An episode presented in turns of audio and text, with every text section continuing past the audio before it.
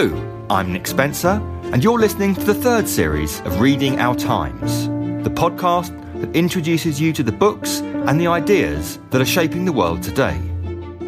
Listen with us, and we'll explore secularism, the common good, the trans debate, how to talk about God, what animals teach us about ourselves, how pandemics shape history, and the nature of reality itself. The debate around gender and transitioning has, in the last five years or so, assumed enormous proportions. Like many people, I followed it, but I've often been confused and uncertain by what I've heard and also what I think. I know that I should know more about the debate, but I also wanted to get beneath the personal stories and sometimes emotive language and grapple with the underlying ideas. So it was that when I first came across a book the first line of which read, This is a book about an idea, I was hooked. For someone like me, for whom ideas are a kind of drug, a book that explored the thinking behind the debate without ever losing sight of the human realities of the issue itself was, well, ideal. That book is called Trans, and it's by the Britain editor at The Economist, Helen Joyce.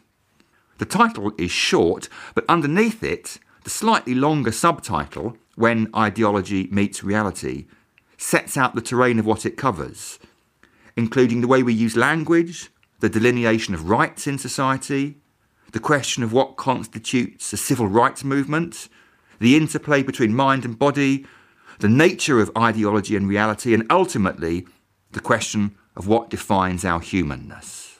Helen, welcome to Reading Our Times. Thank you for having me on. We should, I think, begin with a potted history.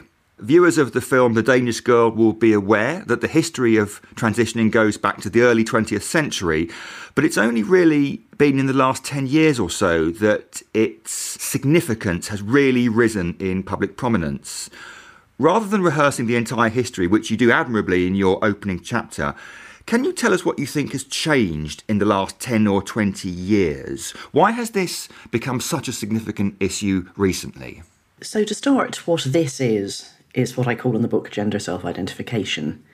So, you know, if you're older than about 25 or 30, it probably seems obvious to you that people come in two flavours, male and female, and that those are things that are set at conception because we're mammals and that's the way mammals are. Other animals also come in male and female, but sometimes it's a bit different the way that they become male and female. It may be environmental. But there's been this idea for a while floating around that either that male or female thing isn't very important or it isn't even real. And what actually matters is what people feel about themselves. And maybe you know, going back a long time, we think there are probably the occasional person who feels really strongly that they were in the wrong body or that they were meant to be a member of the opposite sex, but it didn't kind of intrude on everyone else's understanding of what we are as a species. And the Danish girl is a, a very early example of somebody who went to a doctor and actually got some treatment for feeling that he was in the wrong body. It killed him and because they didn't know about antibiotics and they didn't know about um, blood types or what to do with certain sorts of operations. And I would say that, you know, that sort of idea bubbled along, but it seemed to apply only to a few people, like really exceptional people who were ex- you know, incredibly unhappy with their bodies and willing to go through really, really major medical treatment in order to feel a bit happier. And I don't think doctors really thought they were changing people's sex. It's called sex change, but they weren't changing people's sex. But it turns out that a lot of the people who were having this sort of thing done did kind of think they were changing sex. And then you hit the 1990s, and the way that American campuses in particular had picked up the ideas of 1960s French post structuralism and postmodernism, which kind of dissolved categories of all sorts. And also, then, sort of going into the 2000s, the way that American politics became very identitarian. So, your identity became something that you own and that's entirely in you. And you see that in the way that people talked about women, about people of different colours or ethnicities or races also how they thought about sexual orientation. So all of these things have been thought of as something maybe more external or understood as a thing you did, a thing that was about how you interacted in the world. But without anyone really noticing the consequences, those things became something about you, like an internal identity. And all of these things together made a perfect storm so that trans people, meaning those who felt that they were not of the sex that they actually are, were people who had a different identity. And then if you want to explain that identity, well, you have to explain everybody's identities. So if somebody born male can be a woman, why are they a woman? Well, because they feel like a woman. Well, then you have to say that I am a woman because I feel like a woman as well. Now, as far as I'm concerned, I'm a woman because I was conceived female and lived past the age of 18. That's all. So, what was a sort of concession for a very tiny number of people who were in a very difficult position became a theory about all of us. And that's why, in a nutshell, it's everywhere now because it's about all of us. Mm. There's a very interesting line quite early on in the book when you talk about a shift to individual rather than a communal conception of personhood. What do you mean by that particular phrase? So, if you think about um, traditional societies, they're very communal in the way that they think about things. They're not. They're not thinking the way that we are about individual self-actualization, and people are puzzled sometimes when modern Western people talk about Am I happy? Am I fulfilling myself? How would I choose whether to have children or not? These things are seen as very, very personal as opposed to being about part of your tribe or part of your society or a duty to your God or any of those things. So humans have always thought of themselves as part of tribes or societies or groups. And that was starting to change quite a lot. So if you think about what man and woman meant beyond just, you know, male and female and adult, it also meant that you took on certain roles in your society. And I'm not saying this is good or bad, I'm just saying it is. So that role might be a bad thing. It might be that, you know, you're not allowed outside the house without covering yourself up, or it might mean that you undergo female genital mutilation. But those are things that are communal ideas of people. And actually, the evolutionary thinking is also communal because it understands you as part of a species. It doesn't put obligations on you in the same way, but it explains you in a communal way. And then this idea came along that we are ourselves, that we own ourselves, and that it's our right to define ourselves. You see these slogans like, um, I am who I say I am, which is an extraordinary thing to say, actually. I mean, I'd love to say that I was 18 and stunningly beautiful and very slim and, you know, a brilliant runner and things. And none of those things is actually true. I can't define those sorts of things about myself. And yet the slogan in activist circles is that we are who we say we are. We make ourselves. So that's, I suppose, what I mean is that shift from understanding yourself as part of a group for whatever reason, God, evolution, something else, to defining yourself. I guess a lot of people who take that attitude would say that it's fundamentally liberating. You mentioned that you weren't making a moral judgment about whether this was good or bad, but of course, a lot of people would say that actually that sense of communal identity, particularly if it's foisted on you by the tribe or by your religion or whatever else is actually quite oppressive. It doesn't allow you to flourish as an individual, and therefore, what they're doing is liberating themselves from oppressive structures. So I'd say two things to that. One is it's empirical. Some communal structures are actually very supportive. Like if you have good ideas about how children transition into adulthood, then that can be something that's beautiful and that supports people in your group. Uh, you know, many rites of passage, like the way that, you know, weddings are done or something, these are communal things that turn you from somebody single into a member of a couple. And when they're done badly, they're bad. And when they're done well, they're done well. And the second thing I'd say is that it's all very well saying that it's liberating to think of yourself as an atomized individual who creates yourself. The fact is that in many ways it's just simply not true. You know, I gave the example I can't declare myself to be 18, I'm just not 18. And also, some of the things that I could say that might be less open to challenge, they're things that cause problems for other people. If I were to declare myself a medical doctor, for example, well, I'm not. So I would mistreat people, and we don't allow people to do that for very good reasons.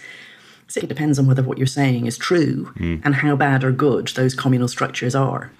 There's one other point before we launch specifically into this tension of ideology and reality that governs the book that really struck me in terms of the context. You mentioned there about these things changing in the 1990s, and of course that is also the decade where the internet is born.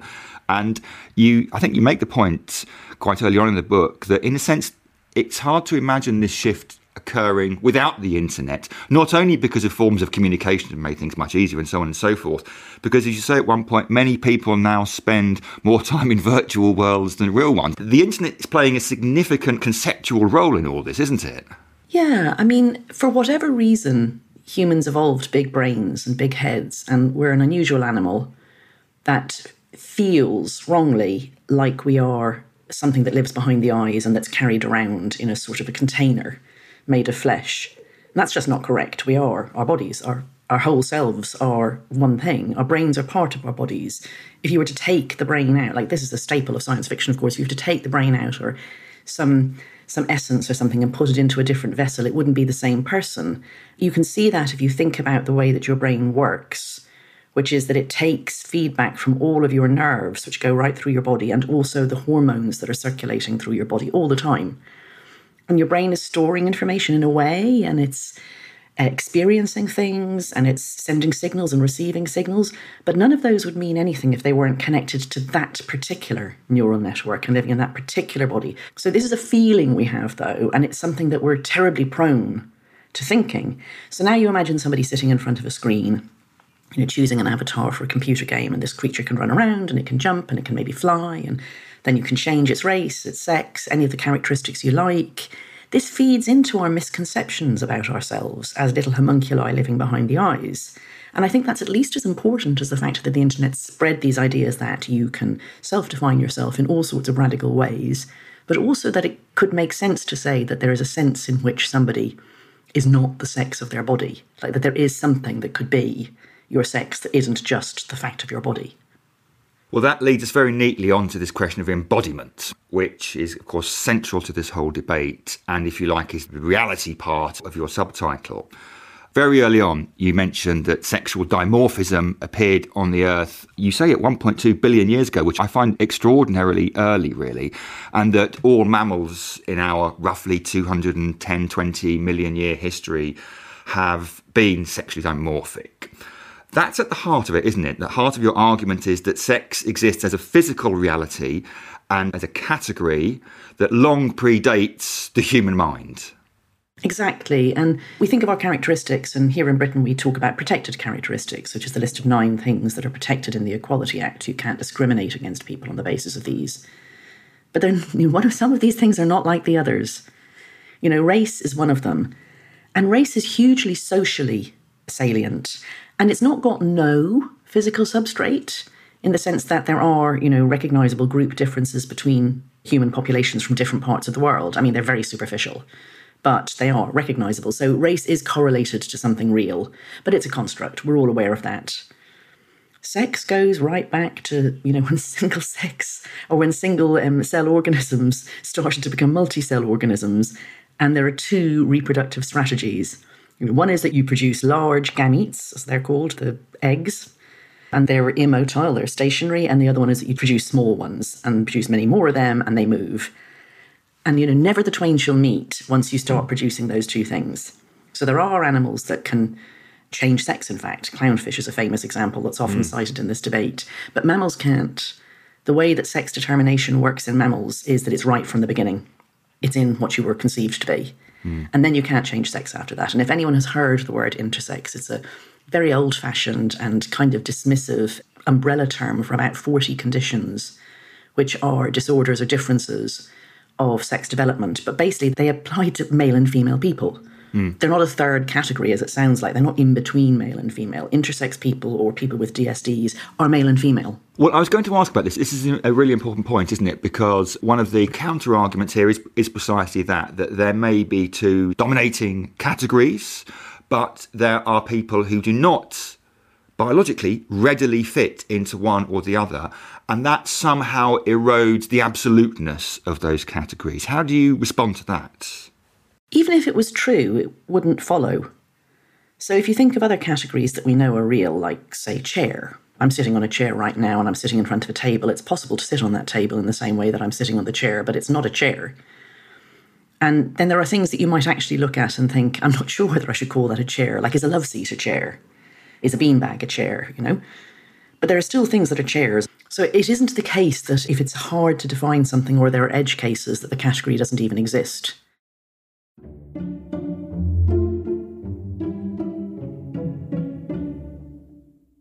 One of the other arguments that you talk a bit about in the book, one of the counter arguments, is that binary sex is a Western construction and it's a cultural construction. So, one of my guests on a previous show, a linguist, talked about how other languages have multiple genders.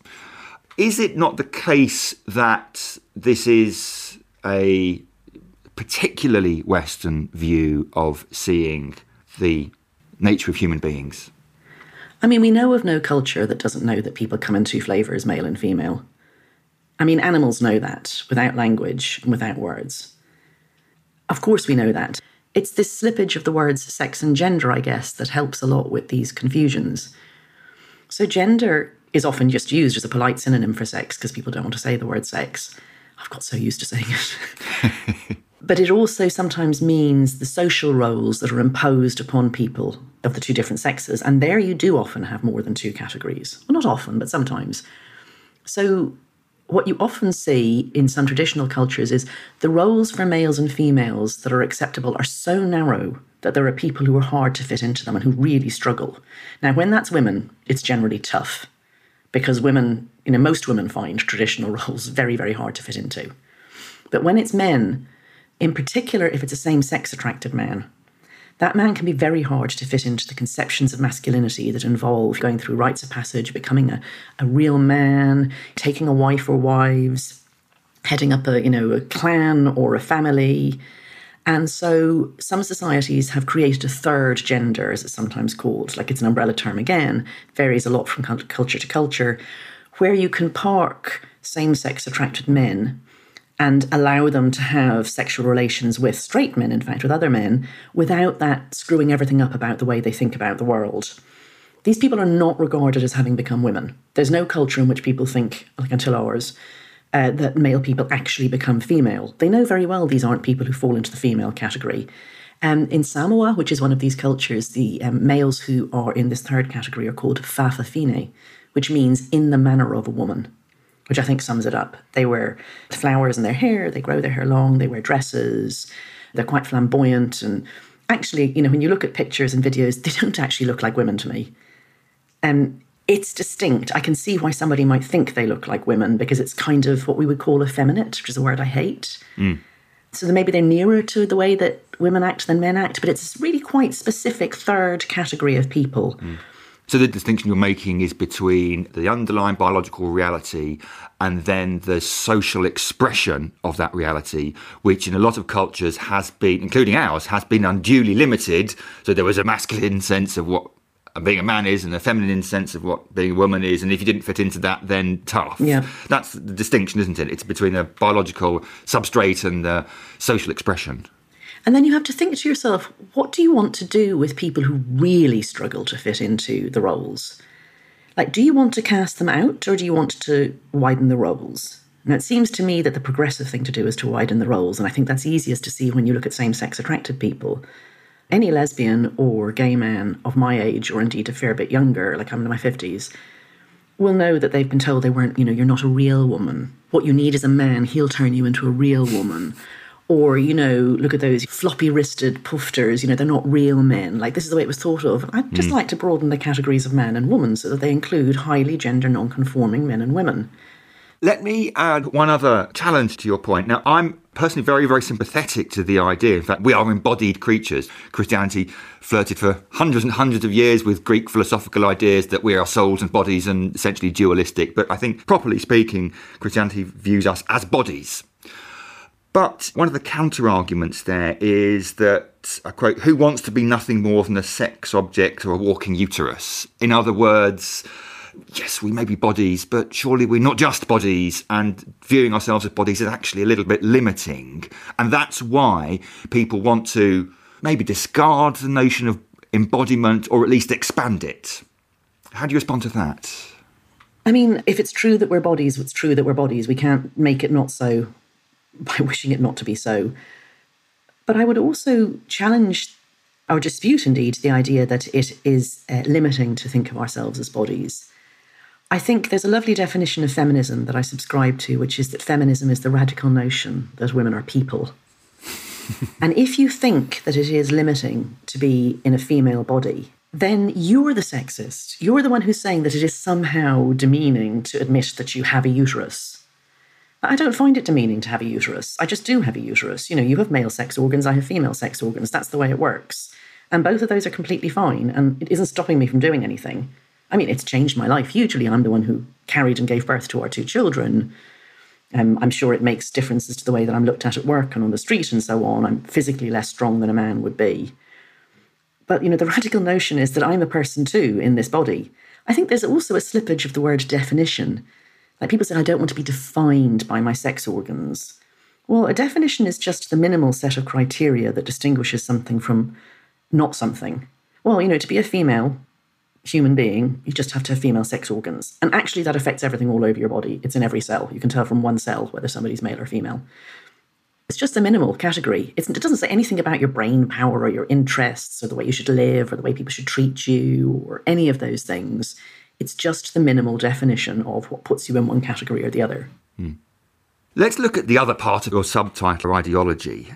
Now, there are lots of personal stories behind people wanting to transition. And it would be foolhardy to generalise about them. And in any case, you specifically say early on in the book that this is not a book about trans people. But underlying the idea of transitioning, and indeed so much of our thinking in this area, is um, what is known today as gender identity ideology. Now, you touched on that at the beginning, but can you spell out what exactly gender identity ideology is? So, people call it different things. I mean, trans ideology, maybe, but it is this central idea that sex is either non existent or on a spectrum or at least very trivial compared with what people say they are. And what they say they are is man, woman, boy, girl, and increasingly in recent years, maybe something else, something in between, non binary, gender fluid, a host of other gender identities. And the ideology really is that those are the things that matter. And, you know, when you think about an individual themselves, it's really up to them to say whether, whether that's the thing that matters about them. Like if I meet somebody and they say that they are, um, an Orthodox Jew or they are an environmentalist or a feminist or non binary, fine. That's their definition. But we live in a society where we have certain things that are separated by sex.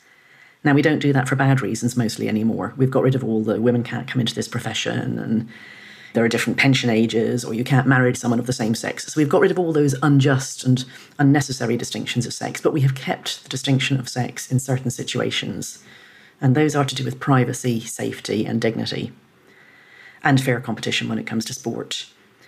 So, if people can define themselves, and that definition must be taken by everybody to override the reality of their biological sex, then that's a statement about the way the world should be organized. It's an ideology. And it's an ideology that encompasses everybody. So, if you allow male people into a female only space, it ceases to be female only. Well, female only spaces matter to female people in certain circumstances. That's when they are vulnerable, when they're naked, uh, when they're sleeping, if they are undergoing, say, an intimate medical examination, and also in sports. Those places need to be female only for a bloody good reason. And in case anyone needs rehearsing, the reasons are female people are on average a fair bit weaker than male people. People bridle when I say that. They think it's anti feminist. It's just true. Back to reality. Mm. Male people are much stronger. Testosterone in uh, puberty makes people much, much stronger. Mm. So women are weaker, uh, they're less violent, they commit almost no violent crime compared with men, they commit almost no sexual crime compared with men, and they're the victims of a hell of a lot of it. Uh, men are also prone to non contact uh, sexual offences, which is flashing and voyeurism.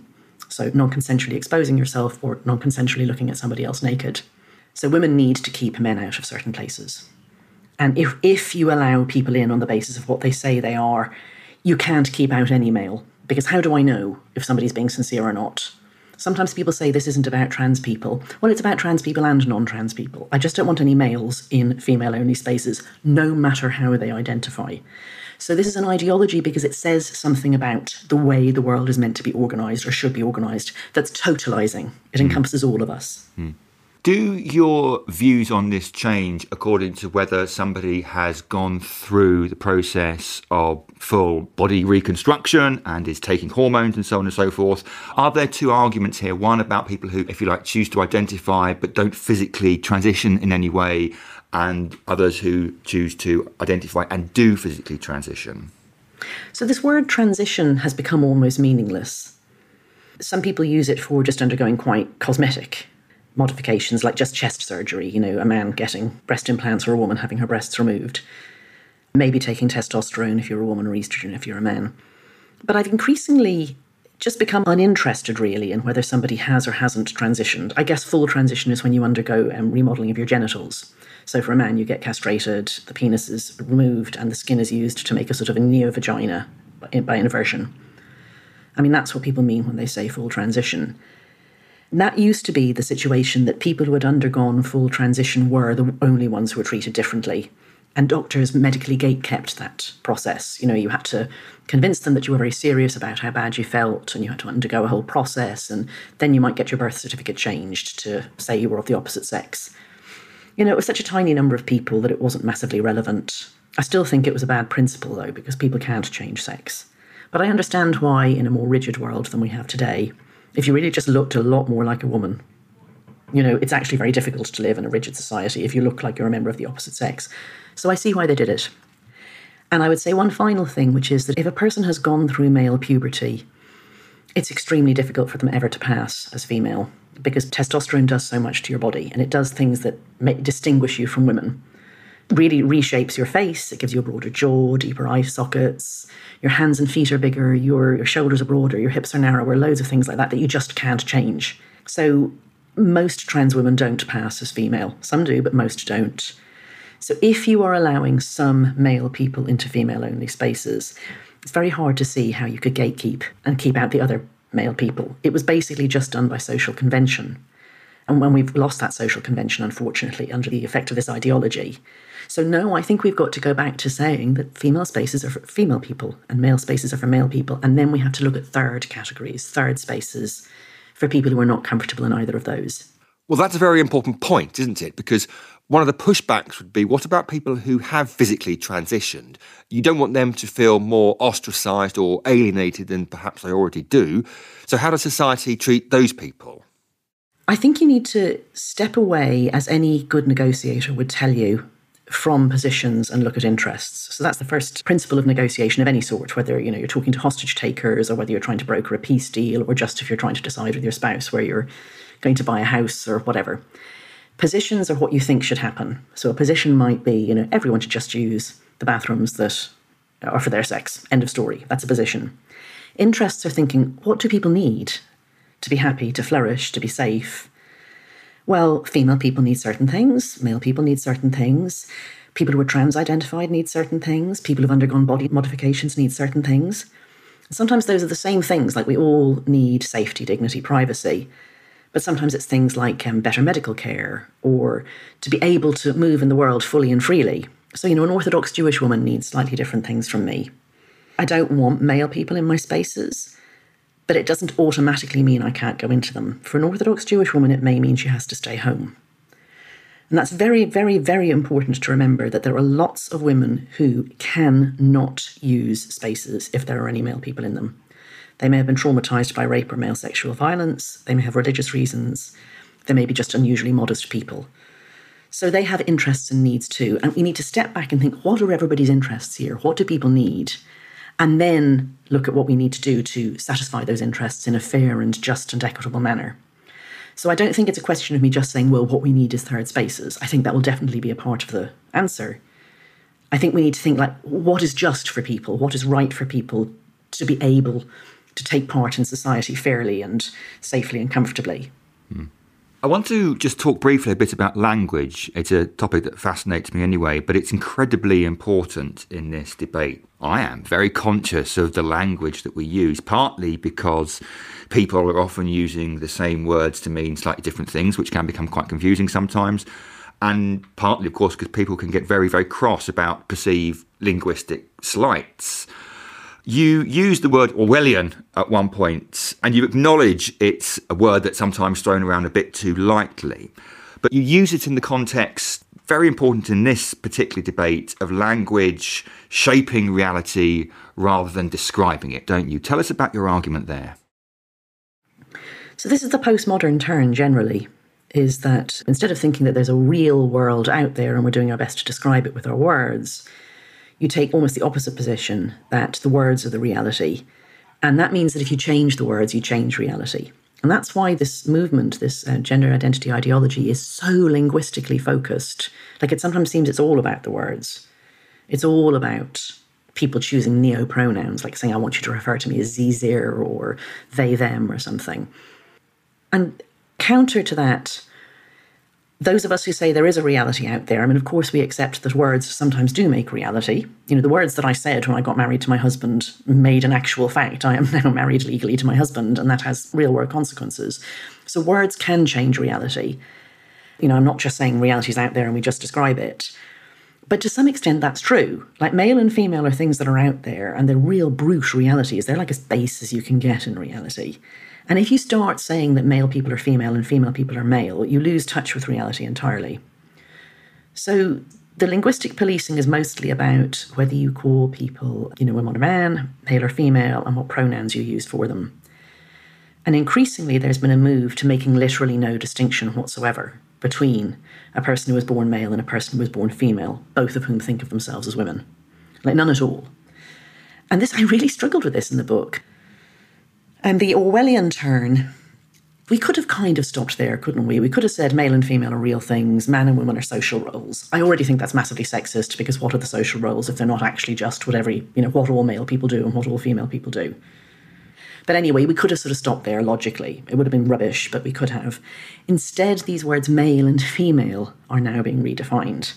And the example that I give in the book is of American law, because America's got a lot further than us on this. And there's a sentence, I think I'm getting it about right, that says something like um, When a person transitions, they assert the sex that matches their gender identity rather than the sex that they were assigned at birth.